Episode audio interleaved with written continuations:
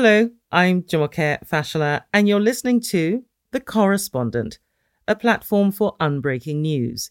Today, I'll be reading a story by othering correspondent OluTimehin Adegbeye. People die violent deaths in both the United States and Nigeria. So, why does this Nigerian writer fear death in America more than in her home country?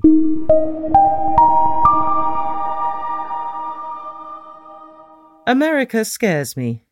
I say this as a passive consumer of English language media, an avid student of many aspects of history and modern politics, and a regular traveller who has been detained twice at US airports. Twice I've sat in uncomfortable chairs in windowless rooms after having my phone and passport taken away without explanation, and tried to quell my anxiety until the items were returned to me and I was dismissed, also without explanation. On one of those occasions, I watched three uniformed men taunt a Ghanaian as he struggled to explain that even though he had been detained once in his home country, he had never been to prison. So what? They just put you in a playpen? One of the officers asked. The laughter was muted, but it reached across the room to sharpen the unsettled feeling in my stomach. The man was on the brink of tears. America scares me because of how large the threat of death looms there, especially for people who look like me. Over a year ago, the person I was dating suggested a holiday that would consist of a road trip across a few cities in the US. She had gone to school in Wisconsin, so felt at home in the States, and she loved driving. I saw her enthusiasm, but all I could think about was every news item about a shooting that involved a random traffic stop and a black person or two. I thought about the casual drives that had gone wrong because someone reached for their papers or didn't have the right papers, or reminded the officer that they hadn't done anything to warrant the stop or spoke to the officer at all. I thought about the strangely intimate pain that I felt every time I saw another hashtag commemorating the life of someone whose skin tone I shared, even though they lived an ocean away. I said no. It's not as though fatal police violence is unheard of or even unusual in Nigeria. Anecdotal evidence of police brutality is abundant, with online conversations such as hashtag Abuja raid on women and hashtag EndSARS filled with countless stories of state violence similar to what I am afraid of experiencing in the US. In Nigeria, there is limited aggregated data on the subject of fatal police violence. But speaking on the subject in 2010, Stanley Ibe, from the Open Society Justice Initiative legal team said, We have found some shocking levels of violence and abuse. People are dying at the hands of police officers. Torture routinely takes the place of proper investigation, and rape seems to be commonplace when the police arrest vulnerable women. Overall, the police in Nigeria are more likely to commit crimes than to prevent them. So, if people are killed by police violence in my home country, as in the US, why am I afraid of it there but not here? Everybody dies, but not all deaths happen because our bodies have grown too worn to host consciousness. Death is, besides being the natural end of life, a vital tool for regulating and recalibrating the boundaries of structural power. In other words, the way people die is often informed by the same forces that shape their lived realities.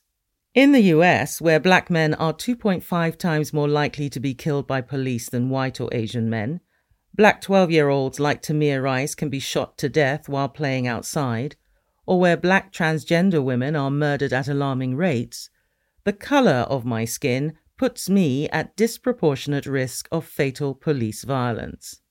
In Nigeria, as the Open Society report from 2010 confirms, my socio-economic status offers me relative protection. Police officers kill people in both places, but my location determines my value as a human being, which in turn informs my fear. In early October 2019, I was in Philadelphia, and while there, I read about the death of Joshua Brown, the witness subpoenaed to testify in the trial of the Dallas police officer who had killed her neighbor, Botham Jean, in his own home. I read the publications about Brown out of the corner of my eye, trying not to let the tragedy of the shooting settle into my body. Shortly after his murder, rumours began to circulate that the young accountant had been shot in the mouth. Despite this proving not to be true, it was not difficult for me to believe that in America someone would aim a gun at the mouth of a black man who testified against a police officer. Police shootings happen at astonishing rates in the US. According to a project to map police violence, in 2017, black people were 25% of the 1,147 killed, despite being just 13% of the population. This rate of death is intrinsically linked to, and in fact produced by, the historical devaluation of black life in the Americas. The humanity of Afro descendant people has been and continues to be negotiated and negated in that region since the first 20 enslaved Africans were sold to colonists in Virginia four centuries ago. The end of Joshua Brown's life was produced by a violent status quo maintained by structural power, a status quo whose ultimate weapon is unnatural death. As I have seen it defined, Structural power, or the lack thereof, is most easily measured by the probability of a person dying in unnatural circumstances, such as the shocking yet not unforeseeable deaths of Joshua Brown, Botham Jean, and countless others. Social, political, and other forms of structural power are not distributed equally or equitably, and these imbalances affect people's lives. These inequalities also invariably result in the types of deaths which, as with police violence in America, can be reduced to simple statistics. Several of the recorded instances of death by injustice have been rendered invisible by euphemisms or the sheer scale of loss of life.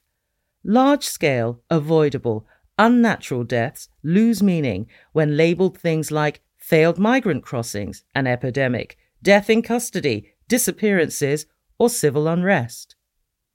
It's a very human way of processing information. One or two unnatural deaths can be experienced as painful losses, but a thousand, ten thousand, or six million? They're just numbers, numbers that can be perceived as performance indices. Our modern socio-economic order, defined by extractive economies and dehumanizing hierarchies, produces exploitative and oppressive political structures. It is also simultaneously sustained by them. Some of these structures are founded on inequalities such as racism or sexism, which are widely acknowledged as undesirable, with all kinds of attempts being historically and currently made to reform them. Others, such as the various social, political, or legal frameworks that affect people's bodily autonomy, freedom of movement, or economic stability remain frequently unrecognized and unaddressed.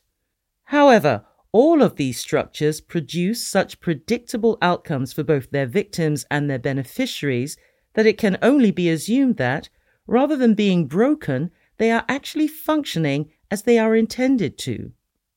Once in a while, an unlikely person dies in a way that exposes normalized injustice. For example, the death in custody of American financier Jeffrey Epstein, described as suicide, throws into stark relief some of the patterns that many in the American prison reform and abolition movement have strenuously critiqued for years, such as inadequately trained staff and the lack of mental health counselors. In the absence of disruptive anomalies such as Epstein's passing, avoidable, violent deaths are mostly taken for granted, perhaps even welcomed. The thousands of bodies found or that will never be found in the Sonoran Desert in southern Arizona and in the Mediterranean, for instance, are the direct result of American and European anti immigration policies. It is difficult to imagine these deaths as unanticipated. The patterns that such foreseeable deaths follow are familiar and revelatory. By treating certain people as disposable, systemic injustice reinforces the value of some lives over others. Sometimes lives are even sacrificed for the sake of an idea. For example, a migrant's life is exchanged for the integrity of the national border, and a citizen does not flinch. After all, he has been indoctrinated into the belief that migrant suffering and even death is acceptable as long as the idea of citizenship is preserved. Queer people, and in particular trans women, are murdered to preserve the gender binary and the superiority of masculinity within it. As their bodies are lowered into the ground, the fear and confusion of cisgender heterosexuals are also laid to rest. A girl is killed by her husband, brother, father, and the honour of the patriarchal family is restored. People like this, regularly denied access to resources or safety, are the ones our social order does not consider truly human. Every human life must end, it is true, but every day, somewhere in the world, someone unlike you is killed by something that it has never even occurred to you to fear. People other than us are dying, and more often than we should be comfortable with. It is not by accident. Thank you for listening to the story. I'm Eliza Anyangwe, managing editor of The Correspondent. Members of The Correspondent can now access our journalism in our brand new audio app, available on Android and an iPhone. If you're not yet a member of The Correspondent, this is an excellent moment to join our movement for unbreaking news. Head over to thecorrespondent.com forward slash join and decide whatever you would like to pay for your membership. Happy listening.